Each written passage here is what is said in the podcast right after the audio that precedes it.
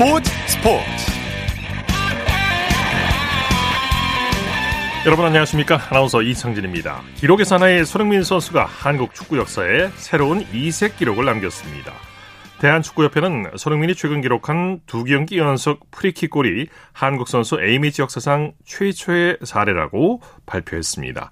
자, 손흥민 선수 지난 6일 열린 칠레전 어젯밤 열린 파라과이의 친선 경기에서 두 경기 연속 프리킥 골을 성공시켰는데요. 한 선수가 두 경기 연속 프리킥 골을 터뜨린 것은 A매치 역사상 최초라고 합니다. 자, 손흥민 선수의 기록 도전은 앞으로도 계속됩니다.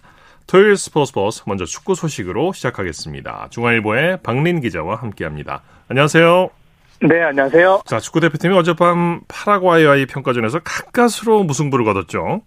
네, 어제 수원에서 친선 경기를 치렀는데요. 파라과이와 2대 2로 비겼습니다. 아, 우리나라가 0대 2로 끌려가다가 어, 손흥민과 정우영 선수의 연속골로 또 간신히 무승부를 기록을 했습니다. 예, 손흥민 선수가 두 경기 연속 그림 같은 프리킥 골을 꽂아 넣었어요. 네, 맞습니다. 0대2로 뒤진 후반 21분에 어, 직접 프리킥 키커로 나섰거든요. 어, 절묘한 오른발 감아차기 슛으로 또 수비벽을 넘겨서 어, 공을 또 골망 왼쪽 상단에 꽂았습니다. 네. 오프닝 때도 말씀하셨지만 이게 칠레전에 이어서 두 경기 연속 프리킥 골이고요. 또 한국 축구 역사상 두 경기 연속 프리킥 골은 최초거든요. 손흥민 선수가 개인 통산으로는 33번째 골을 터뜨리면서 이동국, 김재한과 함께 우리나라 통산 득점 공동 4위에 또 등극을 했습니다. 예. 정우영 선수가 극적인 동점골을 터뜨려서 팀을 구해냈어요. 네, 1대1로 뒤진 후반 추가 시간에 그 엄원상의 크로스를 또 그 정우영 선수가 문전에서 오른발로 차 넣었습니다. 어, 정우영 선수는 그 독일 프라이부르크에서 활약하는 공격수고요. 올해 23살밖에 되지 않았는데 어, 지난번 칠레전에서 또 황희찬 선수의 골을 도운 데 이어서 두 경기 연속 공격 포인트를 올리면서 어, 벤투, 벤투 감독에게 어, 확실한 또 눈도장을 찍었습니다. 네. 파라과이전은 여러 가지 숙제를 남겼는데 수비 불안은 여전했죠. 네, 맞습니다. 그 파라과이 역습 두 방에 무너졌거든요. 어, 전반 23분에는 중앙수비 정승현 선수가 볼을 제대로 처리하지 못하면서 그 알미로 선수에게 선제골을 내줬고요. 또 후반 5분에는 코너킥 후에 역습을 당하면서 그 알미로 선수에게 또 한 번 또 중거리 슛을 또 얻어 맞았습니다. 예. 그러니까 아무래도 수비의 핵심이죠. 그 페네르바체 김민재 선수가 좀 부상으로 빠진 공백이 여전히 좀 크게 느껴졌습니다. 네. 중원 싸움에서도 아쉬움을 남겼죠. 네, 그렇습니다. 사실 수비형 미드필더 알사드의 정우영 선수가 부상으로 이탈한 상황이었거든요. 어, 전북의 백승호 선수와 또 서울의 황인범 선수가 중원에 나섰는데 좀 상대 중원의 그 압박에 좀 고전을 했습니다. 네. 아무래도 네. 그 남미팀 특유의 그 압박에 또 그 고전하는 걸 풀어가는 것도 또 하나의 또 숙제로 남겼습니다. 예. 대표팀이 이제 그 다음 주 화요일 상암에서 이집트와의 평가전을 앞두고 있는데 아쉽게도 이집트 공격수 살라 선수는 방한이 무산이 됐군요. 네, 맞습니다. 다음 주 화요일에 서울에서 그 이집트와 그 친선 경기가 있는데요. 어, 이집트 공격수 살라 선수가 사실 지난 6일에 그 아프리카 네이션스컵 기니전에서 좀 부상을 안은 채 뛰었거든요. 네. 어, 이후에 좀 가벼운 근육 염자로 알려지면서 좀 방한 여부에 관심이 쏠렸는데요. 그 결국에는 이집트 축구협회가 오늘 어, 살라가 부상으로 좀 방한이 불가능하다. 또 이렇게 어, 대한축구협회에 또 통보를 해왔습니다. 예. 손흥민과 살라의 대결을 고대하던 팬들에게는 좀 아쉬운 소식이네요. 네, 그렇습니다. 사실 손흥민과 살라가 그 올 시즌 프리미어리그에서 나란히 23골을 터뜨리면서 득점 그 공동 득점왕에 올랐고요. 어 뭐 이번 경기를 통해서 좀 그 월드 클래스 공격수들의 또 득점 대결을 보고 싶어하는 우리나라 팬들이 굉장히 많았는데 네. 좀 그런 팬들 입장에서는 좀 굉장히 좀 아쉬움이 남을 것 같습니다. 네. 박 기자께서 오늘 춘천에서 손흥민 선수의 아버지를 만나셨다고요. 아버지가 손흥민 흥민이는 아직도 월드 클래스가 아니다 이렇게 말했다고요.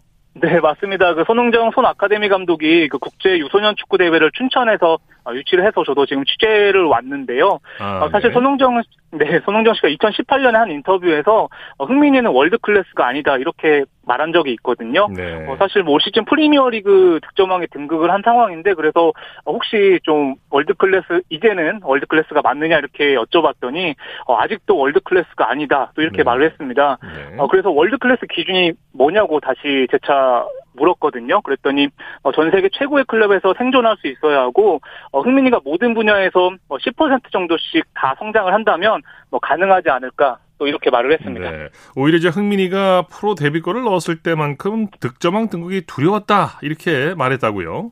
네, 맞습니다. 그 18살 때그 함부르크에서 데뷔골을 넣었을 때만큼 두려웠다. 또 이렇게 네. 고백을 했거든요. 어, 프리미어리그 득점 경쟁 중에 그 서너 경기를 남겨놨을 때부터 어, 또 손흥정 씨가 아들에게 그 호사다마 그러니까 좋은 일에는 탈이 많고 네. 산이 높으면 골이 깊다. 또 이렇게 말을 하면서 어, 행여 또 아들이 자만 하지 않을까 또 이렇게 또 겸손을 강조하면서 예. 계속해서 옆에서 또 응원을 해줬다고 합니다. 예, 정신적으로도 아주 큰 힘이 되고 계시네요. 네. 예, 카타르 월드컵에서 우리나라와 같은 조인 가나는 일본에 대패했네요. 네, 가나가 어제 일본 고베에서 열린 친선 대회 기린컵 그 챌린지컵 4강에서 어, 일본의 1대 4로 완패를 당했습니다. 어, 전반 44분에 그 크리스탈 팰리스의 조던 아이우 선수가 동점골을 뽑아내긴 했지만 어, 후반에 구보 다케이사 같은 선수에게 연속 3골을 얻어맞으면서 어, 가나가 또 일본의 3골차 패배를 당했습니다. 네, 가나가 완벽한 전력은 아니죠. 아, 네, 맞습니다. 사실 최근에 아프리카 네이션스컵 예선을 또 치르면서 이번에 18명만 일본에 데리고 왔고요.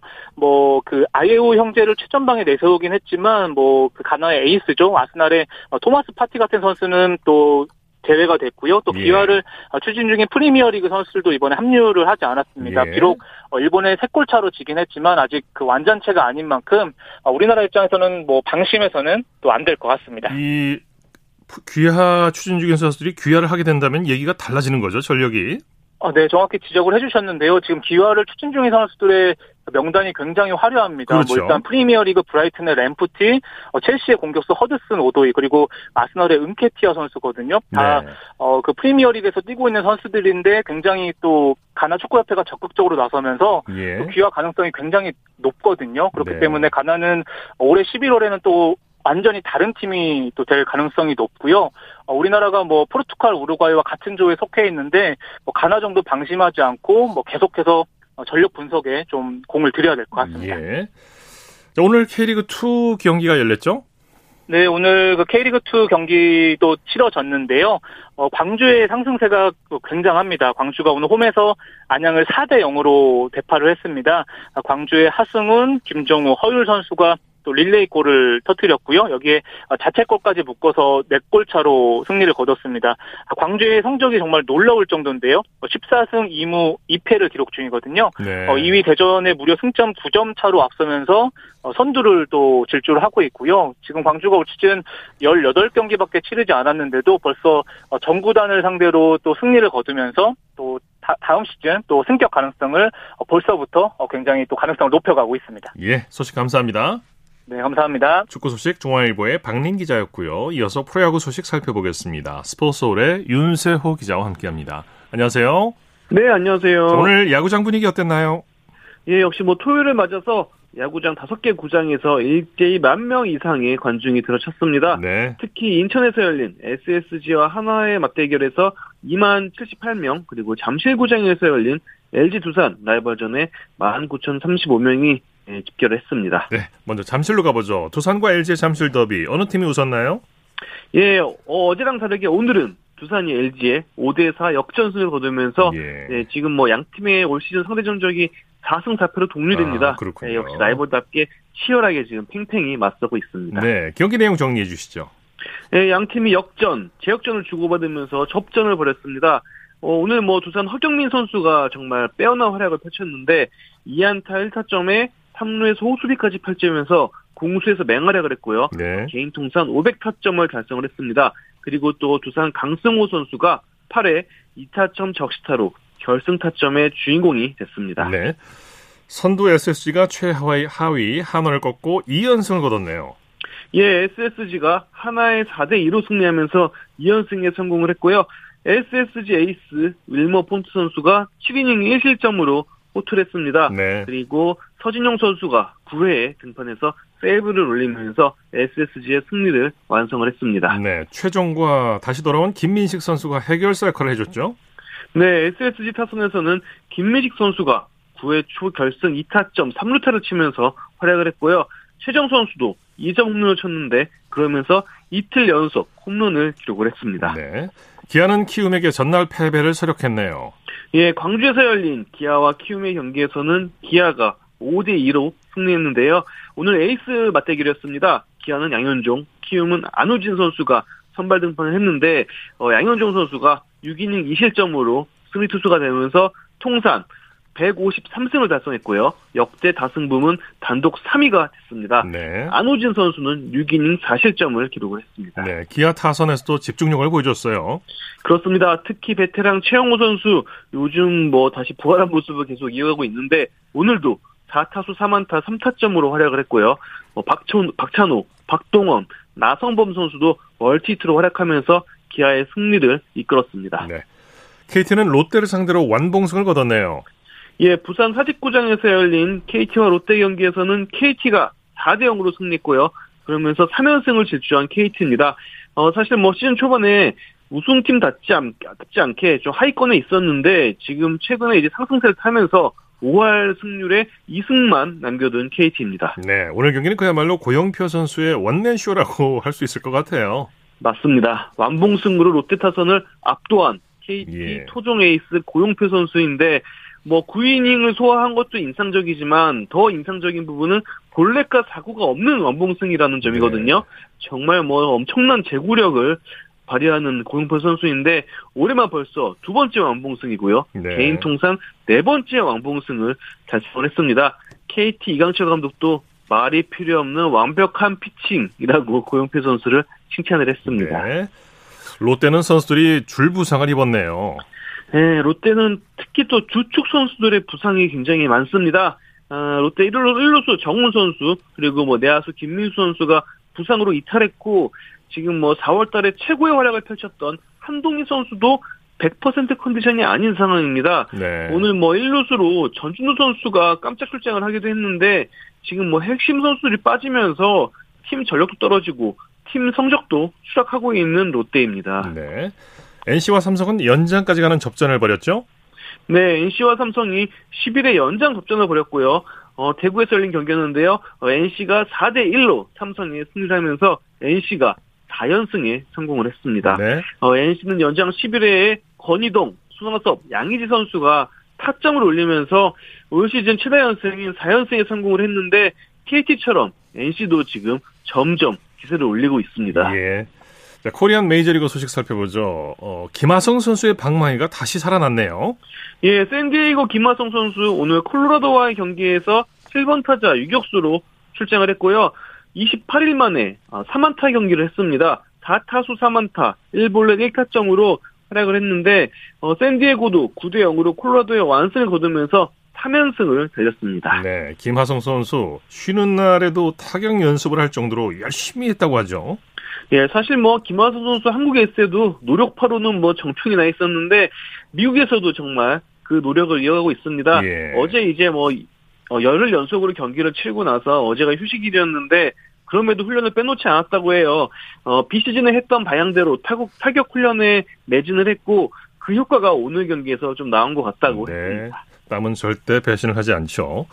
부상자 오른 류현진 선수 언제쯤 복귀하게 될까요? 네, 류현진 선수가 이제 처음에는 팔뚝 쪽에 좀 이상이 있었는데 최근에 이제 팔꿈치 쪽에도 좀 염증이 있다라는 진단을 받아가지고 어 사실 지금 좀 많이 어려운 상황인 것 같습니다. 어, 2015년에 류현진 선수가 어깨 수술을 했는데 그때 이제 어깨 수술을 집도했던 닐 엘라트라체 박사에게 지금 다시 찾아가서 검진을 받았다고 해요. 네. 그런데 아직 어떻게 치료를 할지는 결정을 하지 못한 상황이라고 합니다. 아무래도 최악의 경우라면 이제 팔꿈치 수술인데 어떻게든 좀 수술을 피하고 재활적으로 복귀를 좀 생각하는 게 아닌가 싶습니다. 네. 아직 복귀 시점은 어, 모르는 상황입니다. 네. 배지환 선수가 5월 구단 자체 이달의 선수에 뽑혔네요. 네, 피츠버그 산하 마이너리그에서 활약하고 있는 내야수 배지환 선수인데요. 오늘 구단 자체적으로 선정하는 트리플 A 이달의 선수로 선정이 됐습니다. 배지환 선수가 5월에 치른 그 24경기에서 모두 출루를 했다고 하는데 4월 28일부터 6월 2일까지 무려 28경기 연속 출루도 성공을 했다고 합니다. 네. 배지환 선수 굉장히 지금 성장세가 좋은데 아마도 1년, 1, 2년 안으로 메이저리그 무대에 설 수 있을 것 같습니다. 네. KBO 리그 내일 경기 일정과 관전 포인트 짚어주시죠. 네, 뭐 아무래도 두산 LG, LG 두산의 잠실 더비가 굉장히 관심이 모아지고 또 기아와 키움의 상위권 맞대결도 역시나 주목이 됩니다. 네. 일단 내일 선발 투수 두산은 에이스로 볼 수 있는 로버트 스탁 선수를 예고를 했고 LG는 또 다른 신예 투수인 임준영 선수를 예고를 했습니다. 네. 또 기아는 키움에 맞서 한승혁, 키움은 또 정찬호 선수를 선발로 예고했는데 뭐 지금 이 두 매치업 다 어, 금요일, 토요일 날 승자가 달랐고, 네. 내 경기로 인해서 위닝 시리즈가 결정이 되거든요. 네. 그래서 더 관심이 모아질 것 같습니다. 네. LG와 두산 4승 4패인데 잠실 더비 정말 재미있을 것 같고요. 팬들의 응원 열기도 대단할 것 같네요. 자, 소식 감사합니다. 네, 감사합니다. 프리야구 소식 스포츠 서울의 윤세호 기자와 함께했습니다.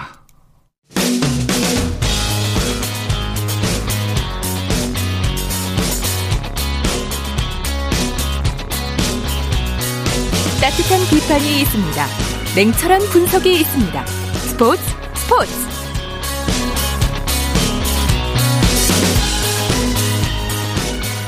토요일 스포츠 스포츠 생방송으로 함께하고 계십니다. 9시 36분 지나고 있습니다. 이어서 스포츠 스타들의 활약상을 살펴보는 스포츠를 빛낸 영웅들 시간입니다. 정수진 리포터와 함께합니다. 어서 오십시오. 네, 안녕하세요. 자, 오늘도 지난 시간에 이어서 차범근 전 감독에 대한 얘기죠? 네, 지난 시간에 이 차범근 선수로서의 활약상, 특히 독일 분데스리가에서의 활약상을 이 손흥민 선수와 비교해서 살펴봤는데요. 지난 6일 이 손흥민 선수가 칠레와의 평가 전으로 A매치 100경기를 치렀고 센츄리 클럽에 가입을 했잖아요. 네. 그런데 대한민국에서 최초로 그리고 최연소로 이 센츄리 클럽에 가입한 분이 바로 차범근 선수였습니다. 그렇군요. 네. 그만큼 이제 국가대표를 시작한 나이가 어렸다는 뜻이죠. 네, 대학생이었던 72년도에 당시 최연소의 나이로 국가대표에 선발됐고요.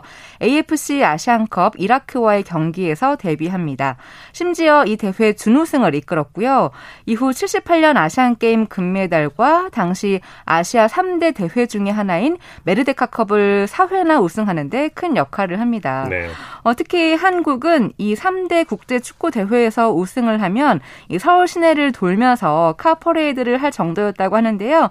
하지만 차범근 선수가 79년도에 이 프랑크푸르트에 진출한 이후에는 국가대표를 은퇴했기 때문에 국가대표 경력이 그렇게 길지는 않습니다. 네. 네. 국가대표 경력 이 길지 않았음에도 국지 큰 성과들을 많이 남겼어요. 네, 특히 76년 9월 16일 한국 축구사에 기적적인 일이 벌어졌습니다. 예. 대통령배 국제 축구 대회 이 박스컵 말레이시아와의 개막 경기에서 1대 4로 지고 있었는데 경기 끝나기 약 11분을 남겨놓고 5분 만에 3골을 몰아넣어서 네. 4대 4 무승부로 만든 거예요. 지금도 회자되고 있는 그런 게임이에요. 네, 이 일화는 네. 축구 팬들 사이에서 아주 유명한데요. 관련 내용을 95년 8월 29일 KBS 라디오 다큐멘터리 한국 스포츠 50년에서 들어보시죠. 끝날 때가 다 됐는데 저희들이 뭐 한 골 한 골 먹더니 뭐 네 골이나 먹었어요. 얼마나 그 개막 경기에서 많은 팬들이 기대를 했겠어요. 이제 하나둘 일어서 나가면서 옛날에는 그 비용도 갖고 들어가고 방석도 갖고 들어가고 그랬는데 그거를 막그 운동장에 날리고 그럴 때 제가 슈팅을 하나 때렸는데 그게 포스트를 맞고 안으로 흘러나오는 거를 그 박상인 지금 현재 동네고등학교 감독이 이제 골을 넣어서 4대 1이 됐는데 그래도 그거 가지고는 부족하잖아요. 제가 첫 골을 넣었을 때가 7분이 남아 있었어요. 그래서 이제 제가 골을 넣은 시점이 4대 2가 됐죠. 그 다음에 조금 있다가 또 다시 골을 넣어서 4대 3이 됐고, 좀 있다가 또 넣어서 4대 4가 돼서 동점이 됐죠. 그래서 결국은 우리가 비겨 가지고 결승전에 올라가서 우리가 우승을 했는데, 아직도 많은 사람들이 그때 막 이제 졌을 때는 일어서서 막 나가다가 어어어 어, 어 하다가 4대 4가 되니까 사람들이 기적이라고 얘기를 하면서 그 나갈 줄을 몰랐어요. 네. 네. 제가 아주 어렸을 때 그 열광했던 어른들 어르신들의 모습, 저희 부모님 모습이 기억이 나요 지금도. 아, 네, 저는 태어나기 전이어서 이 설명만 듣고 상상을 해봤는데. 네, 기적 같은 일이었죠 사실은. 어, 예, 그렇죠. 그 당시 그 서울 운동장, 그러니까 지금의 동대문 운동장에 무려 3만 명의 관중들이 들어왔는데요. 경기가 잘 안 풀리니까 슬슬 나가는 분들이 있었다고 해요. 네, 근데 차범근 네. 선수가 계속해서 골을 넣으니까 다시 이렇게 자리에 앉으면서 뜨거. 뜨거운 함성을 네. 보냈다고 합니다. 네. 네. 그리고 차범근 전 감독의 업적 중에 하나가 차범근 축구교실 아니겠습니까? 어, 그렇죠. 차범근 축구교실은 너무나도 유명하죠. 한국의 축구 유소년 인재를 발굴하고 육성하는 토대를 마련한 건데요. 네. 이 독일에 진출했을 때부터 독일 축구를 배워서 대한민국 축구계에 이바지하고 싶다는 그런 생각을 했었고 그걸 실천에 옮긴 겁니다. 네, 네. 아, 그리고 차범근 축구상을 제정해서 이동국, 박지성 등 이 축구 꿈나무를 지원하기도 했죠. 이 네. 선수들이 이제 차범근 선수를 보고 자란 그렇죠. 롤 모델로 보고 자란 선수들이죠. 네. 네. 자, 감독으로서의 차범근 감독으로서의 경력도 한번 살펴볼까요? 네. 어, 현대 호랑이와 대한민국 대표팀 그리고 중국의 선전 FC를 거쳐서 수원 삼성 블루잉즈의 지휘봉을 잡았는데요. 아, 그런데 지도자로서의 명성을 높인 건 수원 삼성 시절이 아니었나 싶습니다. 2004년 부임 첫 해에 우승을 하고 4년 뒤 2008년에는 김호 감독 시절의 8연승 기록을 갈아치웠고요. 팀 무패 최다 기록도 18경기로 늘렸습니다. 예. 네, 그러면서 정규리그 1위와 챔피언 결정전 우승을 했는데 이 챔피언 결정전 우승은 4년 만이었거든요. 관련 내용을 2008년 12월 7일 KBS 9시 뉴스에서 들어보시죠. 챔프전 역대 최다 관중인 4만 천여 명이 모인 챔피언 결정전 2차전. 홈팬들의 응원을 등에 업은 수원은 전반 11분 만에 상대 수비 실수를 틈타 에두가 선제골을 터뜨렸습니다. 전반 25분 정조국에게 페널티킥 동점골을 내줬지만 다시 한번 에두의 활약이 빛났습니다. 에두가 빠른 돌파로 페널티킥을 얻어내자 송정국이 한 번의 실패 끝에 승기를 잡는 두 번째 골을 터뜨렸습니다. 후반 서울의 거센 반격을 받았지만 이운재가 이청용과 아디의 슛을 잘 막아내 2대1 승리를 지켰습니다.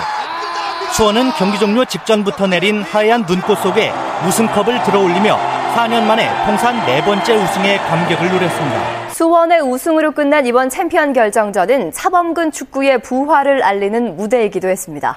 한계를 드러내는 듯했던 차범근 축구는 힘차게 부활했습니다. 지난 10월 컵대회 결승에서 전남을 꺾고 우승한 데 이어 챔피언 결정전에서는 라이벌 서울을 제치고 마침내 정상에 선 것입니다. 안정환과 김남일 등 스타급 선수들의 이탈 속에 거둔 시즌 2관왕의 의미는 더 값졌습니다. 이렇게 우승이 어, 새롭게 좋은 거는 오늘 처음 느꼈습니다. 아, 정, 정신이 몽롱하고 날아갈 것 같습니다. KBS 뉴스 박현철입니다. 예. 네, 이 챔피언 결정전에서 우승컵을 들어 올리는 차범근 감독의 모습은 너무나도 기뻐 보였습니다. 네, 네. 네.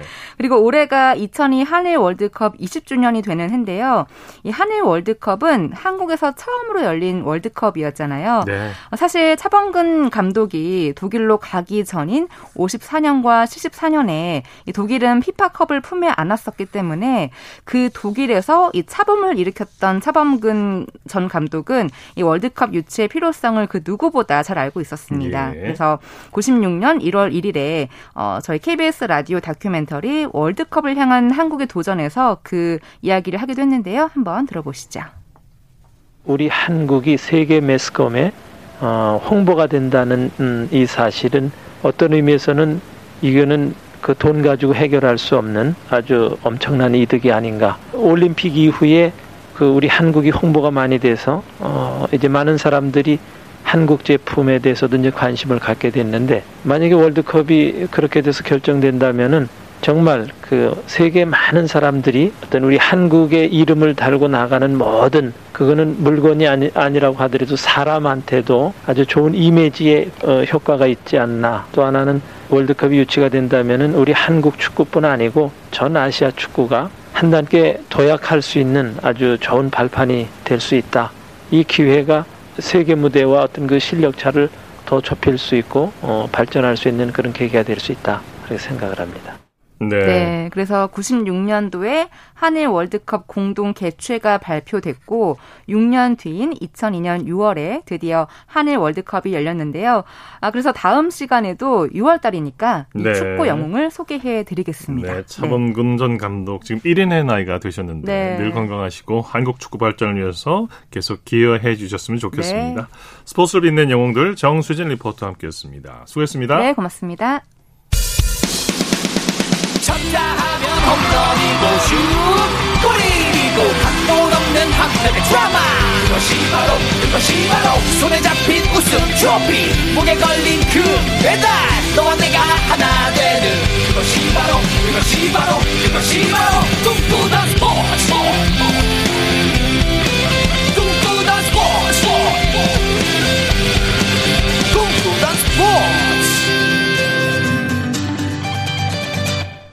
토요일 스포츠 스포츠 생방송으로 함께하고 계십니다. 9시 45분 지나고 있습니다. 이어서 다양한 종목의 스포츠 소식을 전해드리는 스포츠 와이드 시간입니다. 이혜리 리포터와 함께합니다. 어서 오십시오. 네, 안녕하세요. 농구 이야기를 시작해보죠. 이번 네. 시즌부터 프로농구의 40대 젊은 사령탑들의 경쟁이 기대가 돼요. 네, 이번 시즌 프로농구에 창원 LG를 이끄는 사령탑의 조상현 감독이 선임이 됐고요. 예. 그리고 서울 삼성 썬더스의 은희석 감독이 지휘봉을 잡게 됐습니다. 이렇게 그 올 시즌은 40대 젊은 감독들의 가세로 더욱 뜨거운 사령탑 경쟁을 예고하고 있는데요. 이 조상현 감독과 은희석 감독의 출사표를 지난 8일 수요일 KBS 9시 뉴스에서 들어보시죠. 실업팀이 참가한 마지막 농구 대잔치. 미국 유학에서 돌아온 서장훈을 앞세워 연세대가 두 차례 결승에서 상무를 제압하고 정상에 섰습니다. 청소년 대표 시절부터 유독 친했던 2학년 슈터 조상현과 신입생 가드 은희석. 쟁쟁한 선배들이 포진한 상무를 꺾고 우승한 경험은 농구 인생의 큰 자신감이 됐습니다. 팬들이 워낙 많아서 뭐 잘못하면 솔직히 창피했어요. 더 열심히 했었던 것 같고 마지막 농구 대잔치의 추억을 공유한 조상현과 은희석은 나란히 LG와 삼성의 새 감독으로 프로 무대에 섭니다. 40대 새내기 다령탑으로서 심 첫해 우승을 일궈낸 SK 전희철 감독처럼 돌풍을 다짐했습니다. 그런 것들이 이제 젊은 감독들한테는 동기부여가 되는 거고 그런 것들이 또 이제 저희가 바라볼 수 있는 높이를 또 만들어 주신 거에 대해서는 뭐 후배들 입장에서는 정말 고맙게 생각하는 거고 저희가 잘 해야지 저희를 보고 또 보는 후배들이 또 저희랑 경쟁을 또 할 것이고 저희도 그래야 또 더 열심히 공부하고 또 팀을 잘 가져갈 수밖에 없는 그런 동기부여가 생기겠죠. 예. 막내들의 반란을 꿈꾸는 두 젊은 감독들의 도전이 프로농구에 신선한 바람을 불러올지 기대됩니다. 축구 대표팀 황희찬 선수가 3주간의 기초 군사 훈련을 위해서 논산 훈련소에 입소했죠? 네, 지난 9일이었습니다. 목요일에 어, 황희찬 선수가 3주 동안 기초 군사 훈련을 위해서 훈련소에 입소를 했습니다. 이 황희찬 선수는 지난 6일 월요일에 이 대전 월드컵 경기장에서 펼쳐진 칠레와의 평가전에서 벼락 같은 결승골을 터뜨렸는데요. 네. 그러면서 2대 0으로 우리나라가 이겼습니다. 이 황 선수 동료들의 경례 세리머니를 받으면서 가벼운 발걸음으로 대표팀을 떠났는데요. 그렇지만 이 황희찬 선수의 공백으로 그 빈자리를 노리는 선수들에게는 또 새로운 기회의 문이 되기도 했습니다. 예. 지난 9일 목요일 KBS 9시 뉴스입니다. 입소 전 마지막 경기에서 벼락골을 터뜨린 황희찬은 동료들의 경례 세리머니를 받으며 가벼운 발걸음으로 대표팀을 떠났습니다. 머리를 짧게 자르고 나타난 황희찬은 가족의 배웅 속에 훈련소로 향했습니다. 건강하게. 알았어, 알았어. 할머니 기다리고 있을게. 어. 어. 갈게요.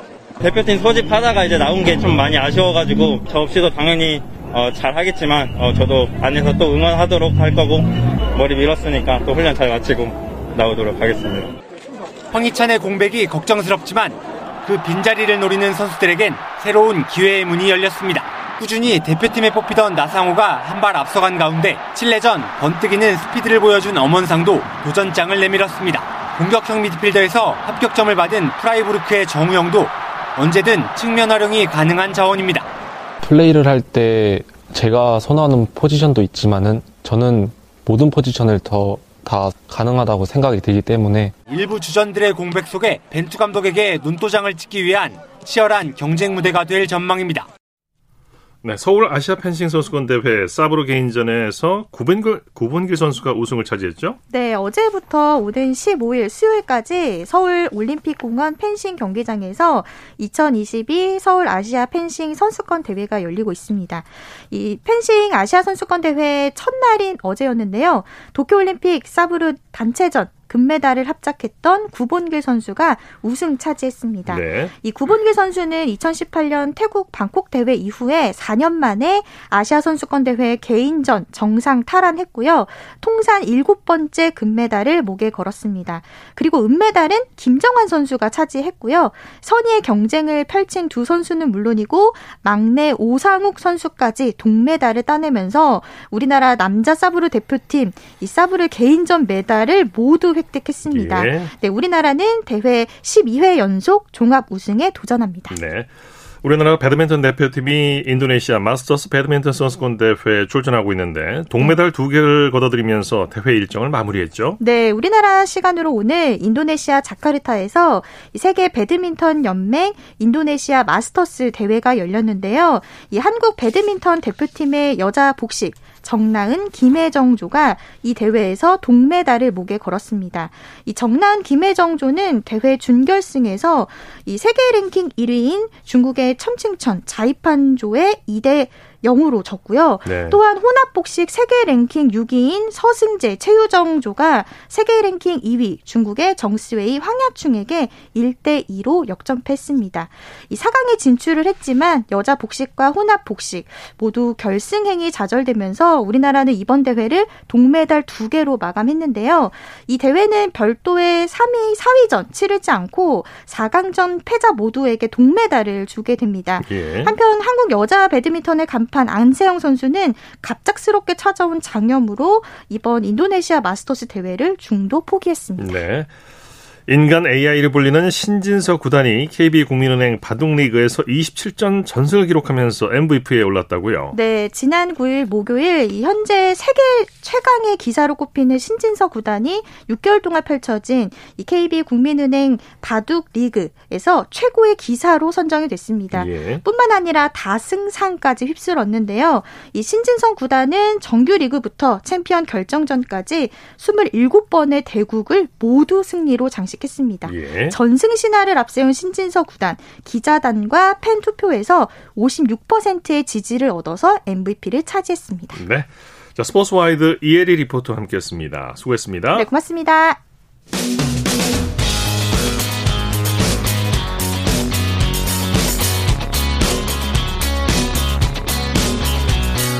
따뜻한 비판이 있습니다. 냉철한 분석이 있습니다. 스포츠 스포츠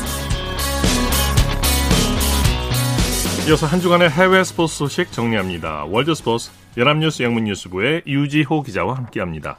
안녕하세요. 네, 안녕하세요. 지난 주말 프랑스 오픈에서 우승한 라파엘 나달이 희소병으로 이달 말 시작하는 윔블던 출전이 불투명해졌다고요? 네, 나달이 지난 일요일 프랑스 오픈에서 우승하면서 자신이 보유한 메이저 대회 최다 우승 기록을 22번으로 늘렸는데요. 네네. 그런데 이제 발 상태가 정상이 아니라 어, 윈블던에서 통상 23번째 우승 도전에는 빨간불이 켜졌습니다. 예. 어, 스페인 언론에 따르면 나달은 발의 일부 뼈가 혈액 공급 부족으로 괴사하면서 발바닥 관절이 변형되는 이 희소병을 앓고 있다고 하는데요. 네. 어, 2005년 이 병 진단을 받은 나달은 어, 특수 깔창으로 그동안 통증을 줄였지만 나이가 들면서 좀 통증이 심해졌다고 하고요. 네, 어, 지난해 6월 프랑스 오픈 이후 시즌을 통째로 쉰, 쉰 이유기도 합니다. 올해 프랑스 오픈에선 나달 선수가 왼발에 마취 주사를 맞아가면서 코트를 누볐는데요. 위, 네, 윔블던에서는 어, 본인이 마취 주사를 맞으면서까지는 뛰고 싶지 않다고 말했습니다. 이 통증이 계속된다면 선수 생활에도 참 어려움이 많을 것 같은데요. 앞으로 경기에 나서기도 쉽지 않을 것 같고요.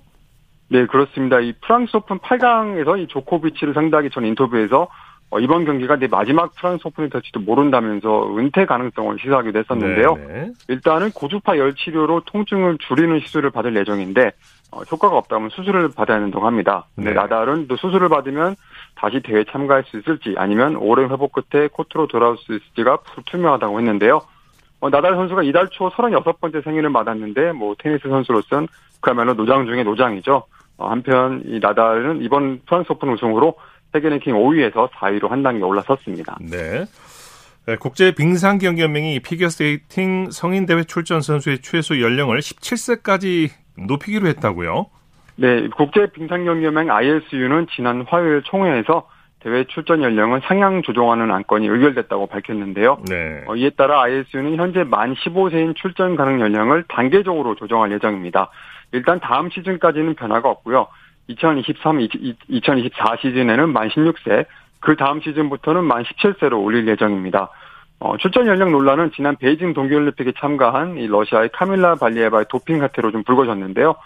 만 15살인 발리에바가 도핑 양선 반응을 보였는데 약물 복용에 관한 자기 주도권이 없고 또 도핑 관리에 실수를 범하기 쉬운 어린 나이라는 이유로 올림픽에 정상적으로 출전해서 논란을 좀 일었었죠. 네네. 어, ISU는 이번 결정에 대해서 선수들의 신체적, 정신적 건강과 또 정서적 안녕을 위한 것이라고 전했습니다. 네. 한편 같은 총회 기간 ISU는 러시아와 벨라루스 선수들의 국제대회 출전 금지 징계를 유지하기로 결정했군요.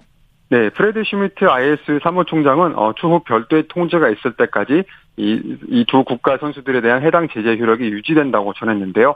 ISU는 러시아가 우크라이나를 침공하자 지난 3월 러시아와 또 이에 동조한 벨라루스 선수들의 국제대회 참가를 금지한 바 있습니다. 예. 어, 그 조치로 양국 선수들이 스피드 스케이팅, 쇼트트랙, 또 피겨 스케이팅 세계 선수권 등 이 각종 대회에 나가지 못했는데요. 다만 러시아와 벨라루스 빙상연맹 임원을 업무에서 배제하자는 내용이 담긴 우크라이나의 발의안은 이번 총회에서는 통과되지 않았습니다. 네. 2012년 런던 올림픽 금메달리스트를 포함한 러시아 출신 카누 선수 3명이 도핑 혐의로 징계를 받았다고요. 네, 스포츠 중재재판소 카스는 어, 지난 금요일 성명을 통해 알렉산더 디아첸코, 니콜라이 랩킨에게 각각 4년 자격정지, 또 알렉산드라 두픽에게 2년 자격정지 처분을 내렸습니다. 앞서 국제카누연맹이 이 세 선수들에 대한 적절한 징계를 내리지 않았다고 판단해서 세계 반도핑위원회가 카스에 제소를 한 바 있는데요. 예. 어, 디아첸코는 런던 올림픽 당시 남자 K2 200m 금메달리스트입니다. 립키는 2014년 세계선수권 우승자인데 어, 이번 징계 때문에 이 타이틀을 박탈당하게 됐고요. 러시아는 앞세워 2010년부터 2014년 사이에 정부 주도하에 어, 선수들이 금지약물을 복용하게 하고 또 도핑을 은폐한 사실이 드러난 적이 있었죠. 이에 따라 국제 스포츠계에서 각종 징계를 받았는데 이 세 선수도 이 기간에 금지약물을 사용한 것으로 드러났습니다. 네, 소식 감사합니다. 네, 감사합니다. 월드스포츠 연합뉴스 영문뉴스부의 유지호 기자였습니다. 스포츠 단신 전해드립니다. 골든 스테이트가 주포 스테픈 커리를 앞서 보스턴 셀틱스와의 NBA 챔피언 결정전 승부를 다시 원점으로 돌려놨습니다. 골든 스테이트는 오늘 미국 메사추세츠주에서 열린 NBA 챔피언 결정전 4차전 원정 경기에서 보스턴을 107대 97로 물리쳤는데요. 이로써 두 팀의 이번 시리즈 전적은 2승 2패가 됐습니다. 스포츠 스포츠 오늘 준비한 소식은 여기까지고요. 내일도 풍성한 스포츠 소식으로 찾아뵙겠습니다. 함께해 주신 여러분 고맙습니다. 지금까지 아나운서 이창진이었습니다. 스포츠 스포츠